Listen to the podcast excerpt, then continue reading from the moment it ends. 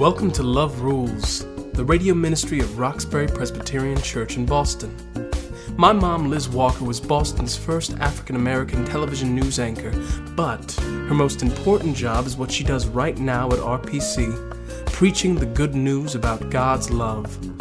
The Bible says, above all, love each other deeply because love covers a multitude of sins. How does that work? Join my mom now as she offers us Love Rules from Roxbury Presbyterian Church.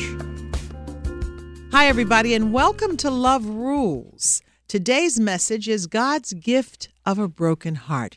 And our text is from the Gospel of Luke, the 21st chapter, the 5th through the 19th verses. I'm just going to read a few. I'm going to suggest that you read much more at your leisure.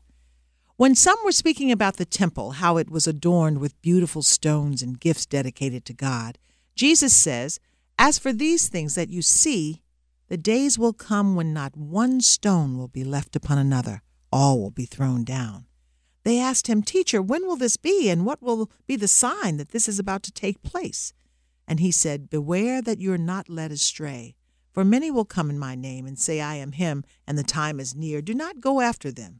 When you hear of wars and insurrections, do not be terrified, for these things must take place first, but the end will not follow immediately.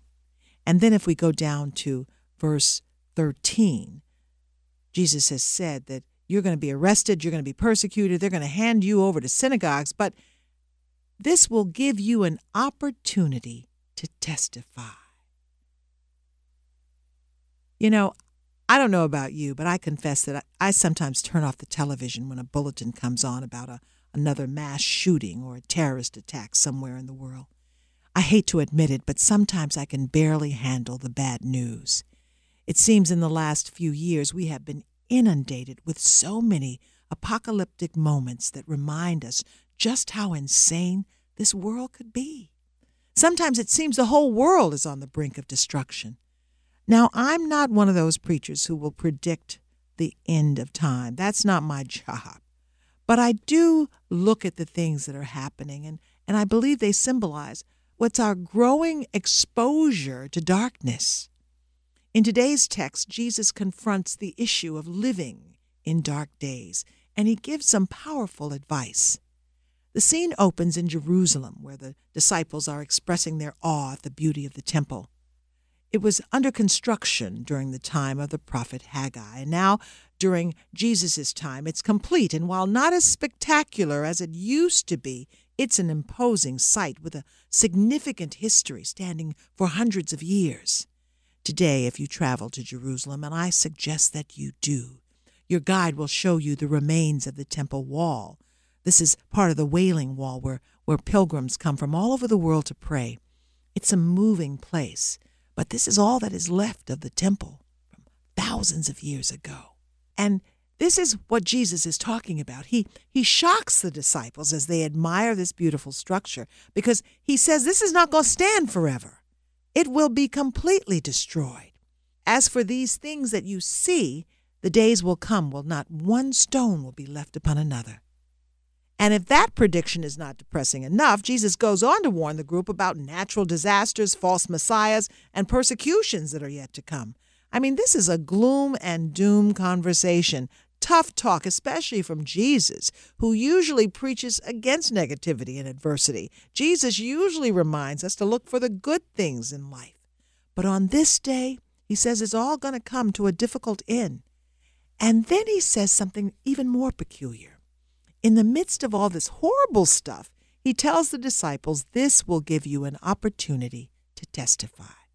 This gloom and doom, these tragic events, will offer you the time for testimony that will mean the gaining of your very souls. Those are his words. Most of us would rather testify to the good times. We, we love to thank and praise God for the blessings and the redemption, the healing, the salvation. What kind of testimony do we give in the face of destruction, betrayal, the loss of loved ones? That's what Jesus is talking about here. When all hell breaks loose in the world or in the intimacy of your own life, there is an opportunity for a soul saving testimony.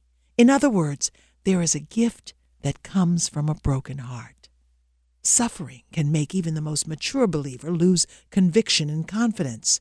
Think about Job, who cried out in his distress, If only I had never come into being or had been carried straight from the womb to the grave. There are far too many stories on the news about unbelievable suffering of children and innocents, of terrorists, of natural disasters. Why, Lord, why do we suffer? I am so grateful to God that I'm on this broadcast and that you've joined us today. And I pray that there's a blessing for you in this word. Love Rules is totally listener supported. So I'm asking you from the depths of my heart, won't you make a donation right now to keep this program on the air? Log on to roxburypresbyterianchurch.org and click on giving. It's easy, and we certainly appreciate it. Suffering is one of the main themes in the Bible. It starts in the book of Genesis when Adam and Eve separate themselves from God. Then in the book of Exodus, we learn about the testing and trials of the Israelites. The book of Psalms, of course, is filled with cries of pain. And what's really scary is that some of the suffering in the Bible seems random and unfair. Job's story certainly does. He's a good man. God tells the devil, Consider my servant Job. Hurt him. He's righteous. When you think about it, suffering is a reason a lot of people deny the existence of God. There are volumes and volumes of books that point to the randomness of, of, of pain and suffering and the tragedy, and it has to be a sign, people say, that God could not exist. Why would a good God allow bad things to happen? No one wants to suffer. When we hear about tragedy, one of the first things our mind instinctively does is to figure out how we can avoid it. That's why I turn off the television when there's bad news. But we can't avoid it. No matter what precautions we take, no matter how hard we've worked to be healthy, wealthy, and comfortable, something will inevitably break in and ruin it. Suffering is a part of life. Now, I'm not here to bring you down, but this is reality. How do we best deal with it? Is there any good news here? We serve a good God. If our good God is sovereign, what does suffering mean? Well, I don't know if you've heard about a man, but his name is Dr. Paul Brand, and he specialized in treatment of leprosy. He discovered that the rotting away of flesh that is part of this disease is not from the disease itself, but from the loss of the sensation of pain. These people lost all feeling in those affected parts, and that's part of the reason their flesh wasted away. You see, pain is necessary to alert us about injury. It doesn't mean we should want pain or seek pain. But Dr. Brand concludes that pain has purpose. And for every physical truth, there is usually a spiritual parallel.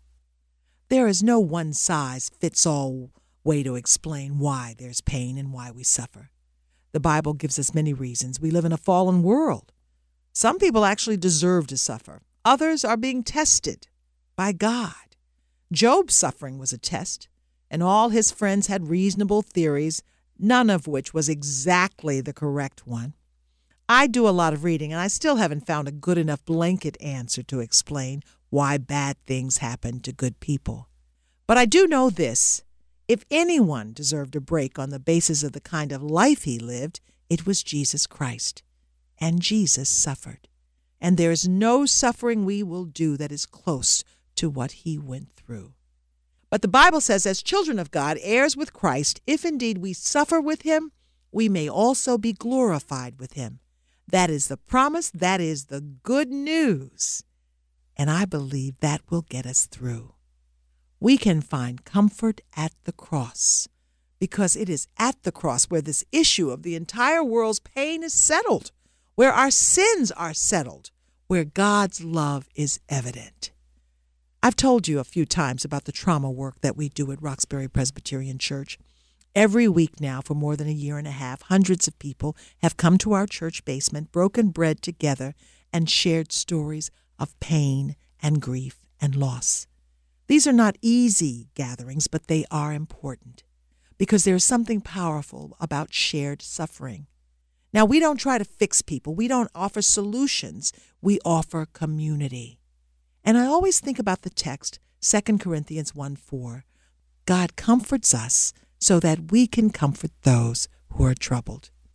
Your relationship with Christ will produce something redemptive in your trials.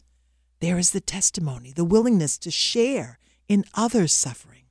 And most importantly, your relationship with Christ can deepen.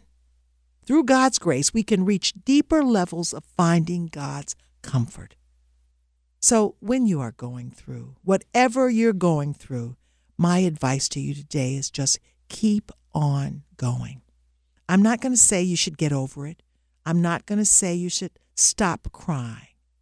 I say call on the name of Jesus. Pray continually through your tears, through your rage, through your emptiness.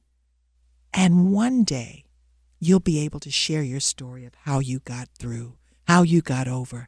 One day, you will be able to give it to someone else. And that is the gift of the broken heart. There's a story about Thomas Dorsey, born in 1889 in Georgia, was a talented gospel and blues musician and songwriter. And just like our musicians at our church, he traveled to find work. In 1932, he had to leave his pregnant wife in Chicago to play for a revival in St. Louis. The first night of the revival, he received word that his wife had died in childbirth. He rushed home in time to see his newborn baby die, a little boy. Dorsey was devastated, and he thought he would never play or write again. And he didn't for a long time. But then one night, in the midst of despair, he sat down at the piano. He heard a melody in his head that he had never heard before. He was suffering, but in his suffering, he gave a testimony that night that is still healing people today. Precious Lord, take my hand, lead me on, let me stand. I am tired, I am weak, I am worn. Through the storm, through the night, lead me on to the light. Take my hand, precious Lord, lead me home. That is the gift of a broken heart. Thanks for joining me. Be blessed. Thank you for tuning in. Roxbury Presbyterian Church is located at 328 Warren Street, right in the heart of Roxbury. Come worship with us on Sundays at 11 a.m. This is a listener supported program. We invite you to partner with us and learn the many ways that love rules. Visit us on our website, roxburypresbyterianchurch.org, or call us at 617 445 2116.